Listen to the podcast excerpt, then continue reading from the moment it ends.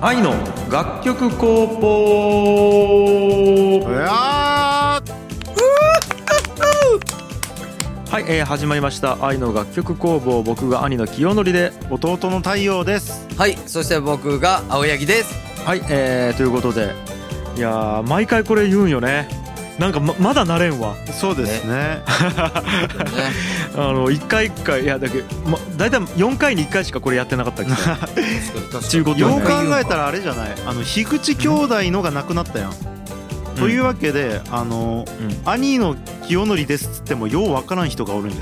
あ本当やねお前めちゃくちゃいいこと言うやん。 は今ま本当やん聞きなっがきらり言思っって二人わか二人のことは誰もわからんけど、青柳だけはあー青柳っちゅうやつがおるんやねっちゅうの は。マジで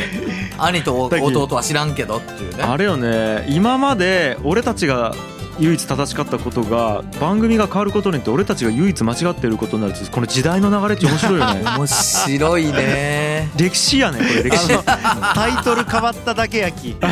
自主でやりようラジオ番組のタイトル変わっただけやき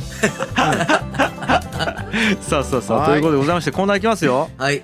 はい今週はこのコーナーでございます太陽さんよろしくお願いしますはいいきます知ってほしい広告音楽の世界はいよさあさあさあもう太陽さん肝入りの注目コーナーでございますとテレビやネットで見る CM には必ず音楽が流れていますこれを広告音楽と言いますもっとみんなに広告音楽の世界を知ってほしい太陽さんがそんな思いを乗せて広告音楽を語りますとお願いしますよろしくお願いします今日も語りますよあいよあいよいやー、もうあのあのツイートをするぐらいのはいはいはい、はい、人なんで、すごいよね。もうなんやろ一番広告音楽業界の中で発信が多いと言われてい 言わるれているいやはいこのラジオの中で言われている確かにはい CM、広告音楽業界で発信する人知らんよね。いや本当にそうなっちゃうと思う対応以外いやそうなんですよ、うんそして確かに今まであの多分テレビに出た人とかもうほとんどいないはずなんですよ、うん広確か告に音楽プロデューサーですみたいな感じでうんうんなんでなん知らか、んねお面白いんで本当に本当にあのね「笑っていいとも」に出た人おらんと思うあ笑っていいともは俺が出たいや、だって そ唯れは一俺ねが出。た、うん、唯一 出ちゃうやんね。そうやろ、うんあ太陽以外におらんわけそうよやねうんうんそう、うん確かにね。うんということでさあさあ、はい早速いきじゃまあすいかきますかあいよ、えーっとですね、まあ、前回までのあのおさらいをちょっとしますよ、うんちょっと古典ラジオみたいになってますけどあいよで前回までは、えっと、仕事の流れあの昇流ですねうんどこから発生してどういうふうに手掛けていくかそれぞれとか、うんあのあと楽曲のが楽曲のというか仕事の生まれ方がアーティスト楽曲とどう違うかっていうところに踏み込んでみました。はいはい。で今日は、なえっと何をやろうかっていうとお金の成り立ち、はいはいえこれ古典ラジオ よお金の歴史ねはいはいはい、はあうん、高谷君お金の成り立ち興味あるでしょいや、お金の成り立ちしか興味ないけど、俺そうはですね正直。そうよね逆に言うと。はういんいいねじゃあお金の成り立ちがどのように普通の音楽の売り方と違うかっていうのを説明したいと思います。あはいあ、よ面白い。まず普通の音楽はうん。 CD の売り上げ、そうねまあ、。まずこれがうんあの連想されますよね。うんはういん。でまあ今 CD が売れなくなったと言われても、うんあ、の配信で聞くものはうん振り分けられますから。うんえ、だからまあ CD を聞く代わりにあうのん Spotify とか Apple Music で聞いたものが振り分けられる。ああ、なるほど、なるほどだか。らこれは聞いてくれた分ですよね。うん。。はいはいいで次にライブ、ラブ。イブに行くチケットのお金ですねうん。 5,000円とかうん。何千円とか、でうん。まああとグッズとかまあそういうものがあるんですけどうん。一般の人が直接払うものですうんううんん。でこれは音楽を聴きたいと思ってお金を払います、はい自分の小遣遣いとかから、はいはいはい。はいそれに対して CM 音楽はどこが源流になっているのかっていううん。うん曲を聴きたいと思ってお金を払っているわけではないんですよ、はそ、いうそうよ一ね。般のカスタマーはうん。一般のカスタマーはシャンプーが欲しいと思ってシャンプーを買いますうん。はいそれが音楽の制作費になりますそういうことですうよーん。なるほどね。お菓子の場合もありますはいうんお菓子を買いたいという気持ちからうん。音楽が作られますうんは。いまあ他何でもありますねあのサービスうんサービスもありますねうん。うんなんか例えばアプリアプリとかゲームをやりたいと思う気持ちからうんそれの CM の音楽制作費が賄われますとうん全然違うでしょ違うね全然違うんですようんだからいろいろなことが違っていてうん普通の音楽プロデューサーと広告音楽プロデューサーは、えっと、違う世界を生きていますはいおーなるほどそんな感じですおーなんかここまででどうですか高井君は、いやいやあの確かに言われてみりゃそうやなって思ったねうんうんうん結局要はお金が生まれてくるところが全くそのなんやろ思いというかうん、お金をがこう発生するまでの消費者の気持ちが違うわけよねそうですそうですそうですだけねうんだけどあの音楽を聴きたいと思ってお金を払ってないってこそとうだよでねすそうまあです、そうよねそうですそうです要はそうモチベーションが違うよね、うんでこれがなあるほどの、うん僕が、まあ、最初から知っていて CM の仕事していたわけじゃなくてうんちょっと前に妻が言ったポロッと言った言葉がそうだったんですよ。おううん太陽の仕事はシャンプーを買う人がシャンプーのお金で成り立ってるもんねみたいなこと言ってておううんあマジやんと思ってえちょっと待ってす最いつ近気づいた12年前いや嘘だろ何年やりよんけいやこの仕で事もあのその一番最初の源流に対して考えたことがなかったんですよ あマジか本当にうんでまああの人から言われたこともないし、うん太陽はいアーティストみたいな気持ちで作りよったっちゅうことえー、とそういうわけではないんですけど向き合っているのがあの映像監督だったりするんですよ。うんだから映像監督がこういうものを作りたいからあのそれに合う音楽はこういうのがいいと思うみたいなやり取りをしてると忘れるんですよねそのことについて。あーうんなるほどねあと一個分かりにくいのが企業がお金払うじゃないですか CM 音楽って。だから企業家のように思ってたんですけどうんうんうんそれは企業の前に一般の人がいるんですよね。なるほどねその商品を買う人。うんでも確かに俺も企業みたいなイメージやったちょっうんとうんうん正直ねだかうらんあの本当の源流はそこにあるっていう。確かに確かうにんでここでですよあのう僕んその後分かったことがあってお広告音楽プロデューサーは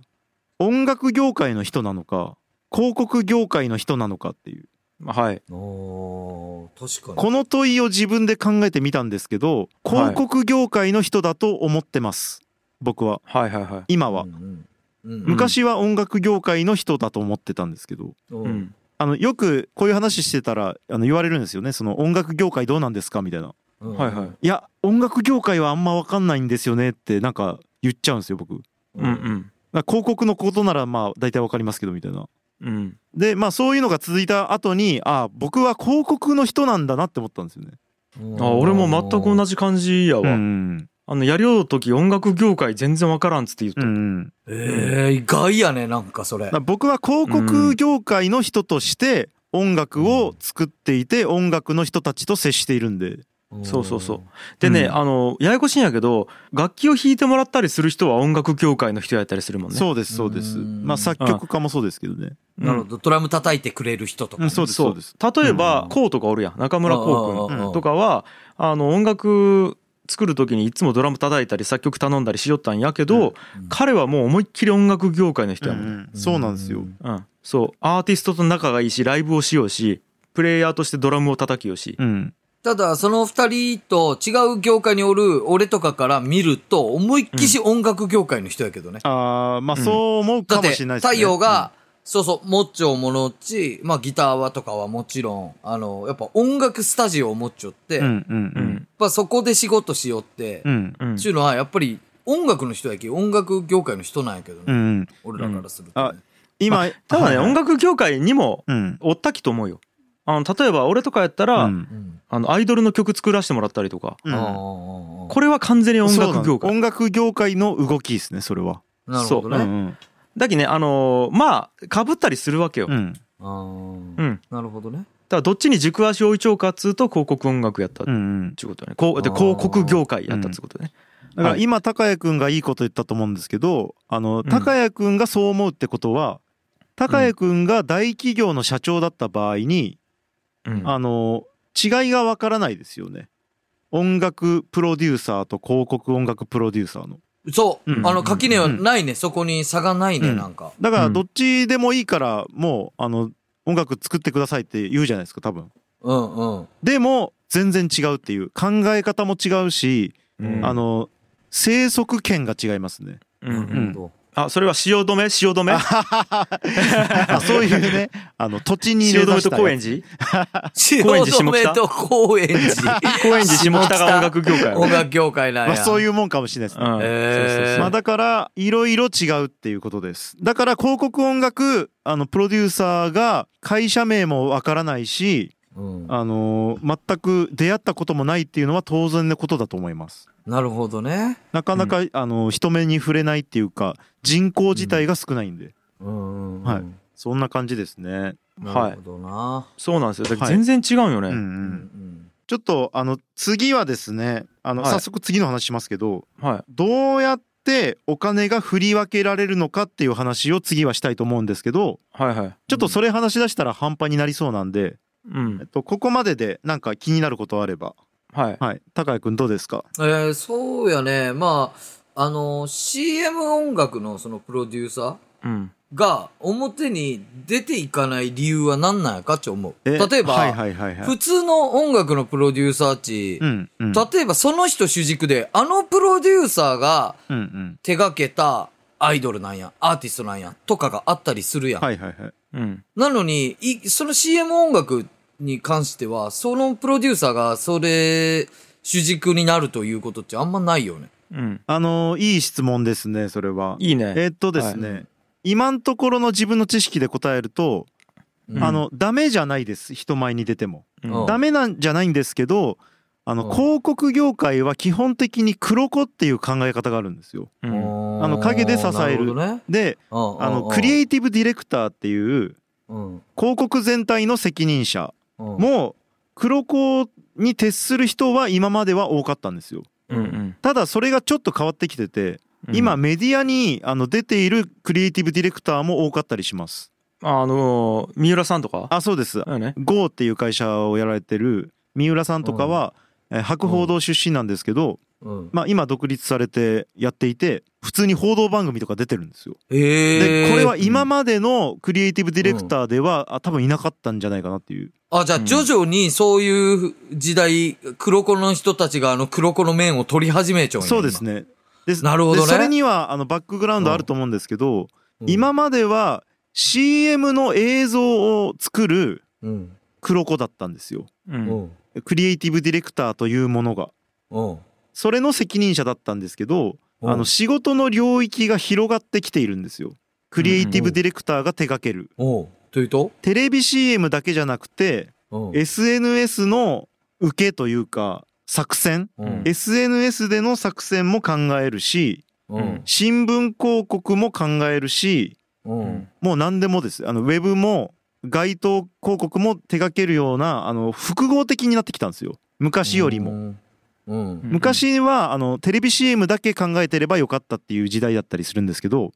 うん。でうん複合的になるにつれてあのうそもそも商品自体がどうあるべきかみたいなうん。今までそれってノータッチだったんですけどうん。広告の人はうん。あの製品がどうあるべきかみたいなところまであの突っ込む必要が出てきたっていう、言ったらブランディングとそうかですそうですの部分までやる必要が出てきたってことうんね会社なるほどのねあり方とか、ああ、あうんあ、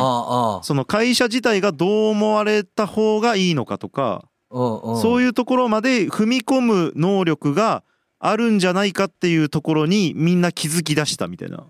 はあ、その何かを売ろうと思った時に、そこの付加価値もそうですそうです目を向けられるようになってきたっていうことなんや。なんかね言い方あるかもしれんけど、うん要は、えー、と昇流的には下なんよね。えー、と要はコンサルとかブランディングよりもクリエイティブディレクターって下におるわけ。うん。要は会社の経営の方針があってその後に会社のブランドをこういうふうに決めていこうって方針があってその中のクリエイティブなわけや。うんうん広告1個の広告なんやけど、もうもはや1個の広告だけの単発でやるっつうのが難しくなってきちゃって、うんうんうん。あの要は理念の大切さっつうものにみんなめちゃくちゃ気づき出しちゃうし、うんうん。理念決めるためにはそのそもそも経営の方針決めなきゃいけんなみたいなこの根本の重要さっつうことがめちゃくちゃ分かりだしていくわけ、うんううんん。なんかね今までやったらポテトチップス売りたいんやったらポテトチップスうまくて安くてかっこよくて、えー、とパッケージが可愛ければうなんかとかなんかそういうので売れちゃったんやけど、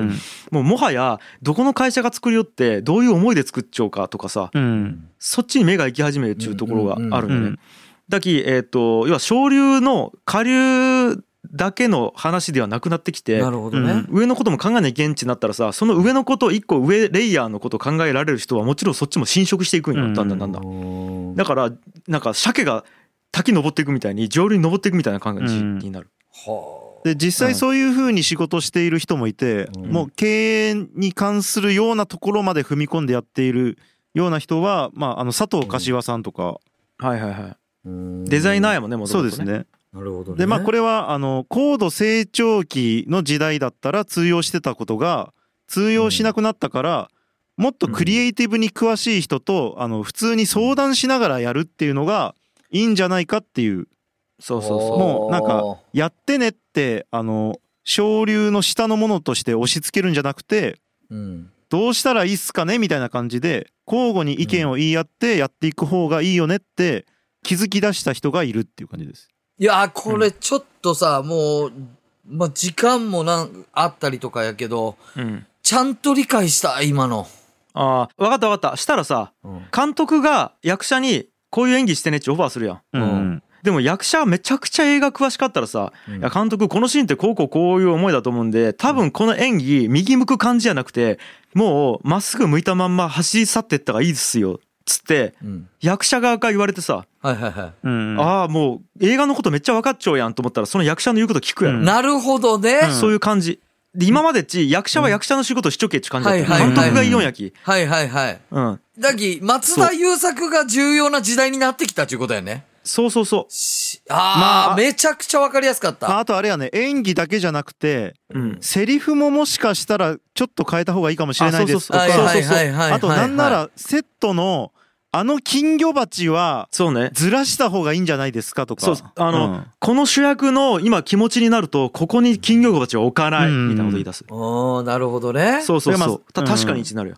まあうんストレッチあの外したらただのうるさい役者なんやけどうんやっぱりいいあのケミストリーが生まれればうんそっちの方が結果良くなるっちゅうだかなるほどらね。セッションみたいな感じだねうんでもこれっち、要は、時代が、監督が撮りたい映画だけを撮ってきた時代やったとして、うんうん撮りたいものだけを撮ってきた時代が、うんもうこれ行き切ったよねっち。こっから先、うんうんうんあの、消費者とか見る人たち、視聴者うんうん映画館に足を運ぶ人たちが見るのっち、役者がどういう思いでそこにおって、うんうんううんん中、あの、時代になってきたよね、ちゅうことうーな。んなんか、うんちょちょっと今の分からんかったけどわかるように説明してよ。わかりたいんよ、これ、俺は。なんなんやろなあの簡単じゃなくなったっちことやろね、まあうねんうん、簡単じゃなくなったっちこととう思う、んし役割分担を完全にされちょった時代から全員が、えー、とプロデューサー視点を持った上で自分の役割を行動としてやるっちゅう方がやっぱいいよねっちゅうことになってきたんだと思うそういう時代になっちゃうんやん、今もうう。んうん、あ進化と思うよこれは進化してきたんと思うでまああー簡単で良い時代っちゅうのはもともと潤っちょったらその簡単でよかったりするよねうんうんもうお金がボコーンってあるとかうんないけどそうじゃなくなって言ったらみんな工夫しなきゃいけないっちゅう感じだねうんうんなんか意見を取り入れたりしながらえーうん何より、俺が生活しよって、うん今言ったようなことを実感する場面がないんよ、まず。はいはいはいああああああそういう時代になっちゃうよね、っちゅうのが。うわあでもなんかうん。うーん全部そうやんだって例えばじゃあコンビニでバイトしよってもそうでうん。本当にバイトの権限を渡されしか渡されてないきバイトのことするだけの人間よりもさうん。あの店長視点であ、まあね。バイトできる人間の方が強えやんそうね。あの要はあーバイトはこれだレジ打ちだけやってって言われちゃうんやけど、うんいやちょっと待ってください店長とあのこれ今商品こうこうこうで、えっと、もうすぐ正月休み入りますよねつうことはお客さんの傾向こうなると思うんで、うんえっと、僕今現場で見てたらこの商品売れてるんでこれちょっと入れておいた方がいいと思うんですけどち提案できるバイトの方がうん。売れるやん重宝されるね。重宝されるやん、ううんんうんうん。そういうことかだ。けど視野が広くて、うんえっとみなんていうかな役割をちゃんと全うできる人がやっぱ優秀というかなるほど。なわけよだからそういう人が重宝まさあ、れてそるれはでも確かに、いつの時代もそうやもん。うん結局。そうまあ CM 業界がそういうところに進化したっていうか、うまあんいうことまあか。分野にもよるとは思うんやけどそのうん昔はクリエイティブっちそんなに工夫せんでもうんあの告知すれば物が売れよった時代やったと思うよねうんうんううんんうんうんもうセールですとかうんあの新機能ですみたいなうんで今やったらそういうのがあのーもう頭打ちやったりするきうんはあ、クリエイティブが工夫せないけんちゅめちゃくちゃもうやっと理解できてきた、う、うん複雑やしねレベルが高くなっちゃうって感じ、やしもう出尽くしたっちゅうのもちょっとあるうもんん、あまあまあそうっすねうんなんうんか、うんはまあ、あとやっぱあのまあまあちょっと色々ね 長くなるけど物が出揃いすぎてうんうん選べきれんくなったって感じまあそれもあるよねうんうん全部その機能ついちゃうし、そうみたいなチョことコレね、ート全部うめえやんうんああそうでね味もそんな変わらんやん値段もそんな変わらんやうんんじゃあ好きなメーカー買うよねみたいなうんなるほどじゃあ好きにさせるのっちめちゃくちゃむずいやんだけど差となる部分そこうのん差別化を図る部分がやっぱそういうところになってきたっていうことなんだ、そうそうそう難しくなっちゃうちことだでねめちゃくちゃ分かった最後の最後、うんで昔やったら、あのやっぱり日本製品がいいよねっちゅうので落ち着いちゃったところが今そうじゃなくなっちゃうっちゅう家電とかうねんだき本当にライバルが増えてきてるわけですよ。なるほど、うんいやー完璧で分かった悲しいかなでもやっぱ一番分かりやすかった例えはコンビニのバイトやった自分が悲しかった正直それがごめんごめん一番分かりやすかったのが悲しかった俺はごめんうわごめんビデオ屋やったらもっと分かいる やいやいいややあんま変わらん。やった ことあったもっと分かっちゃったわそれやた。でまあ結局何が言いたいかっていうと、はい音楽の価値のあり方が変わってきてますよっていう話です。うんはいそういうことによって、はいうん、まああの次回以降詳しく話したいと思いますけど、はいやっぱなんとなく良い方がいいじゃないですか。あの大きな差がないんであればでそのなんとなく良いを作り出すのに音楽は無視できない存在ですよっていうことですうんなっるほどはいていう感じですかねですかねいやーちょっと盛り上がったねいやいやいやいいやや俺はこれあれやね時間制限なかったらいつまででも話してしまう、まあそうっいすやねマジで本当にんやっぱね100%で理解したいもんうんいいよことをいやでもおかげさまで盛り上がりましたよいやーよかったと思いますはいさあこんな感じかな、うん今日は。えーということで樋口太陽へ広告音楽の質問がある方は「ハッシュタグ愛の楽曲工房」をつけてツイートしてくださいお願いします今回も愛の楽曲工房をお聴きくださいましてありがとうございました番組への感想は「ハッシュタグ愛の楽曲工房」をつけてツイートしてくださいお待ちしておりますそれでは皆さんありがとうございましたバイバイバイバーイ